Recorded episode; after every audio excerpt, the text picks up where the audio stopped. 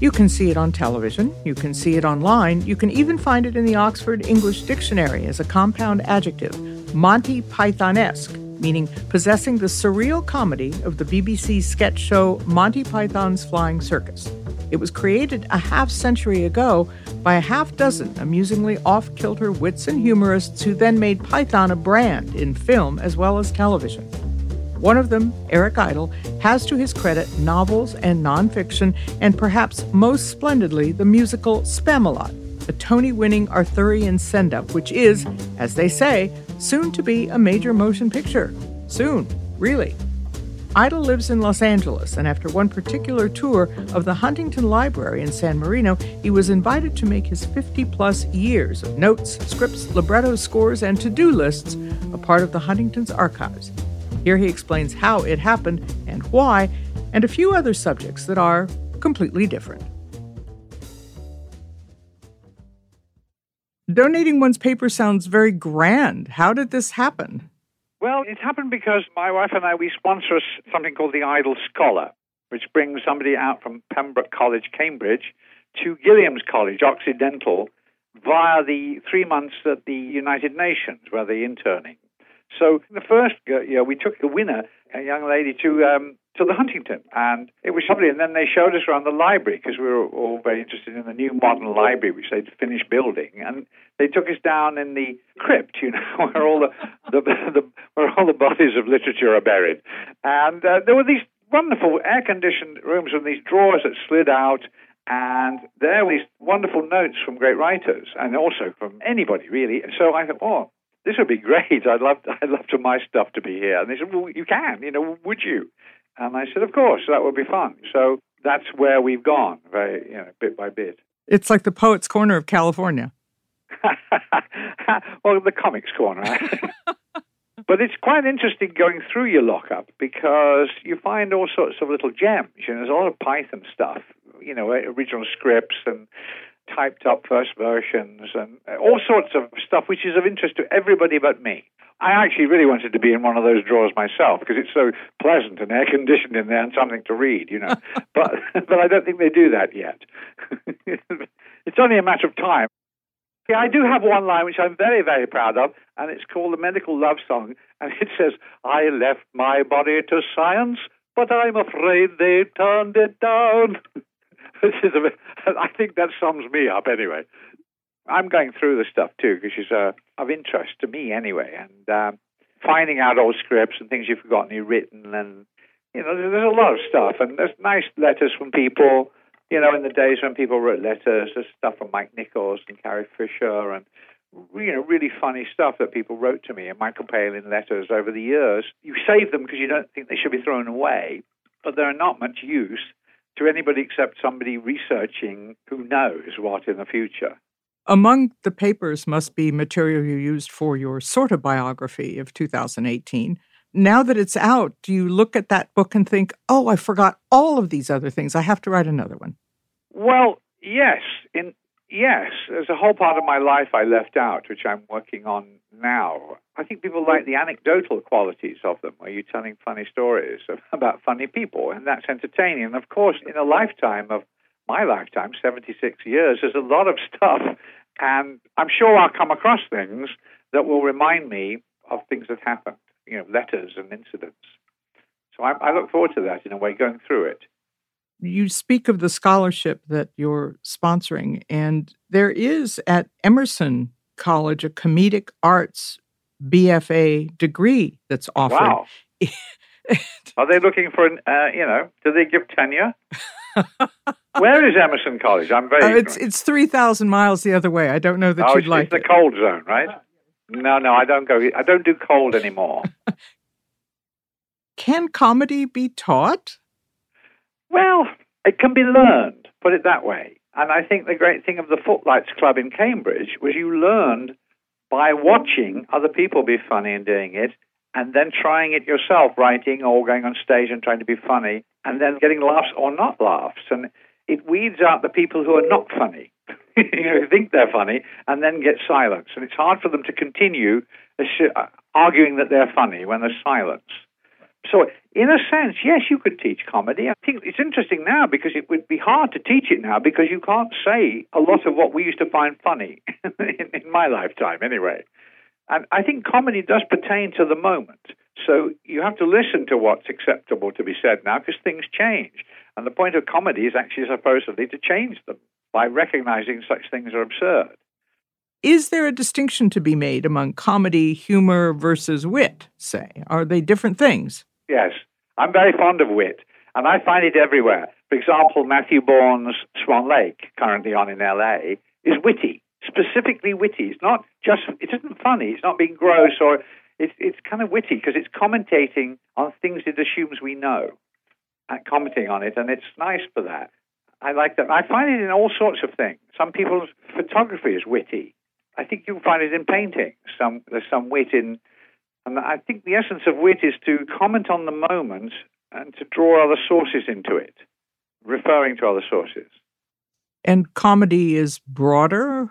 Oh yeah, comedy contains many things. I mean, it contains slapstick. It would contain, you know, it contains different types of styles of comedy, and I think in many ways Python was fortunate because there were five writers and one animator, and each had a slightly different style of comedy, so that it's a sort of portmanteau of comedy things.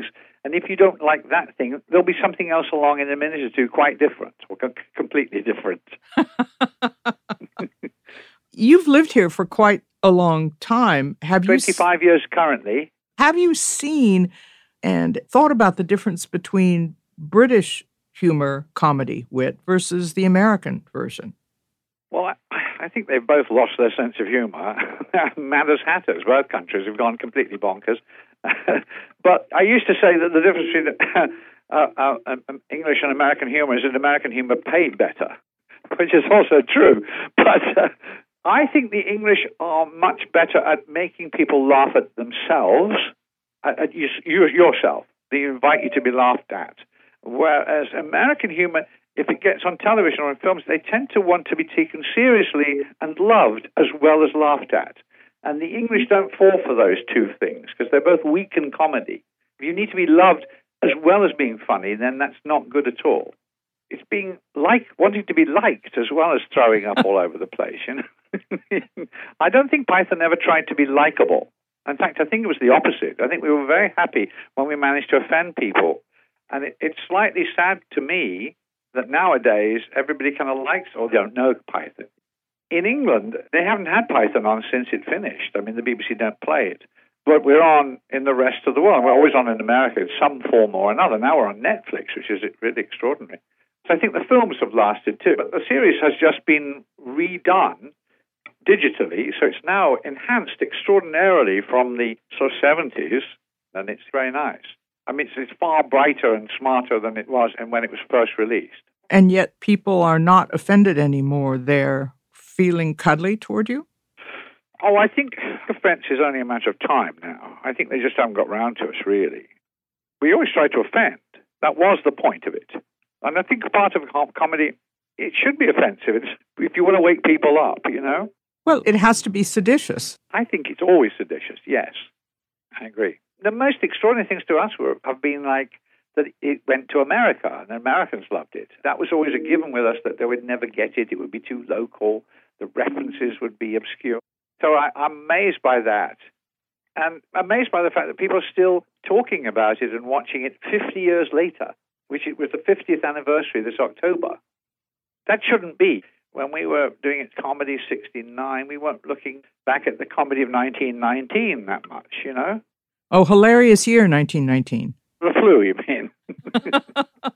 they, they stopped killing each other long enough to get the flu. I think laughter and death are very close. I mean, I know that from my song, which is Always Look on the Bright Side, is the number one song at British funerals.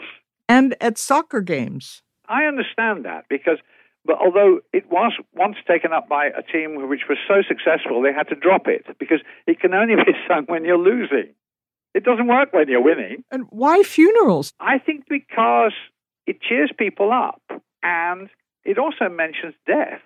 And people write to me and they said somebody died, their father, their uncle, you know, people died, and they went along. And they, it just lightened the mood for them. You know, it just gives them permission. And I think laughter at a funeral is very, or a memorial certainly, is very important because it takes that tension off us and reminds us that we're still alive and things are funny. And in the end, we are the butt of that joke. There are people who try to be funny, as we were saying, and people who succeed and those who fail. Is Boris Johnson funny, for example? No, no, no. he's laughable, but not funny. Um, but I, I, was talking to uh, Bob Newhart the other night. I, I, went and adored and then cornered him for an hour and a half because I love old comedians, you know. And we were talking about what Buddy Hackett said about comedy, which is very nice. He says, I wouldn't trust anybody on comedy unless they'd walk the 15 yards. He means from the curtain in the wings to the microphone. And that the only people who can actually talk about it with importance are people who've actually done it. And I think that makes it does make it different as a form. I mean, we of course never did improv because we were writers, and our improv was in the writing room and then rewriting everybody, rewriting uh, suggestions and throwing out ideas. Once we were taken in Canada, and they gave us a room with tele- four television cameras and some props, and they said, "Off you go then." And we were awful. It was like, what do you mean make it up? We don't do that. we're writers. and that, I think, was the essence of, of Python. It was a writers' group only writers were in it, and I don't think there was ever a show where the writers were in charge. What is the status of the Spamalot movie? Yeah, no, no, we've got it all ready to go, and of course, Fox was swallowed by Disney, and everything came to a, a grinding. Um, I've got the greatest director on Broadway waiting to do it. It's Casey Nicholaw. He's got so many hits on Broadway, but he was our first. He was a choreographer. It was Mike, me, and Casey made the show. So we're so keen to do this because it's so not it's anti-cats. you know what I mean? It's like I think there's a big market, and it certainly doesn't cost two hundred and forty million dollars. I think the great thing about cats is it will become legendary as being hilarious. I think inadvertently hilarious. Absolutely inadvertently hilarious. You know, we want to make bats, but uh, I. but, but sadly, we're too old to do anything much. We want Spamalot to be made, and it's in very good shape. The musical still goes all over the place. It opened in 2004 in Chicago, so it's 15 years and it's still going strong. I think it's inevitable it will be made. I hope it's made while I can still be around. It's not very expensive, but it is a musical and it is funny. But so those three strikes against it. Did you ever step into the Christopher Hitchens fray about women not being funny and do you want to? Oh, absolutely. It's completely wrong. Probably the only good thing I did in my life is when I was president of the Footlights at Cambridge. It was men only. So I immediately became president. I changed the rules and admitted women. And then the first woman was Germaine Greer.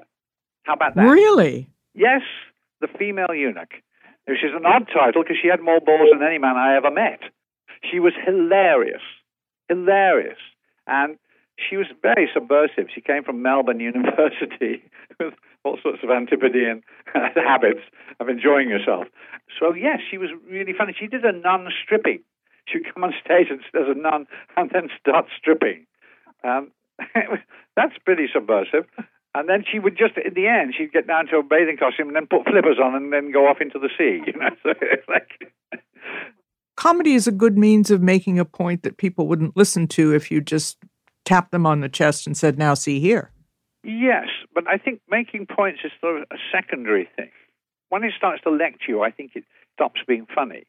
In current news, most of people get people's news from comedy, which is really bizarre if you think about 30, 40 years ago. There was the news and then there was comedy. Now it, it's sort of all mixed up into one, for the, in the late shows anyway. I think the pioneer there was that was the week that was. Without a doubt, and we were at university when that came along, and uh, it changed. It changed the way things were, and it also caused the collapse of a government. And in fact, in, in England, they took it off the air during the election. Yes, of course, because it would influence people. So, a Cambridge man is now living in California, and the archives of his comedy work will be joining the Huntingtons' other English treasures like Gainsborough paintings and Shakespeare folios. I think the Huntington is an extraordinary thing, and if people don't know it, I discovered it in the 80s when I would go for tea because they have the greatest tea shop I remember in March 2003 when Bush started bombing Baghdad that I could hear these sounds and you look on television and it's like they were bombing the valley. They had these smart bombs which were apparently going to avoid children. And we were so depressed we just drove to the Huntington and sat in the Japanese garden. And it's just a place that's so spiritually calming and I just think it's a beautiful and a marvelous place. It's one of the major benefits of living in LA. And they're mad enough to take our papers. Some things in life are bad, they can really make you mad. Other things just make you swear and curse. Patt Morrison Asks is produced for the Los Angeles Times by Patt Morrison. It's edited and engineered by Mike Heflin. Always look on the bright side of life. Subscribe to Patt Morrison Asks, and you will never miss a podcast. Always look on the bright side of life. Always look on the right side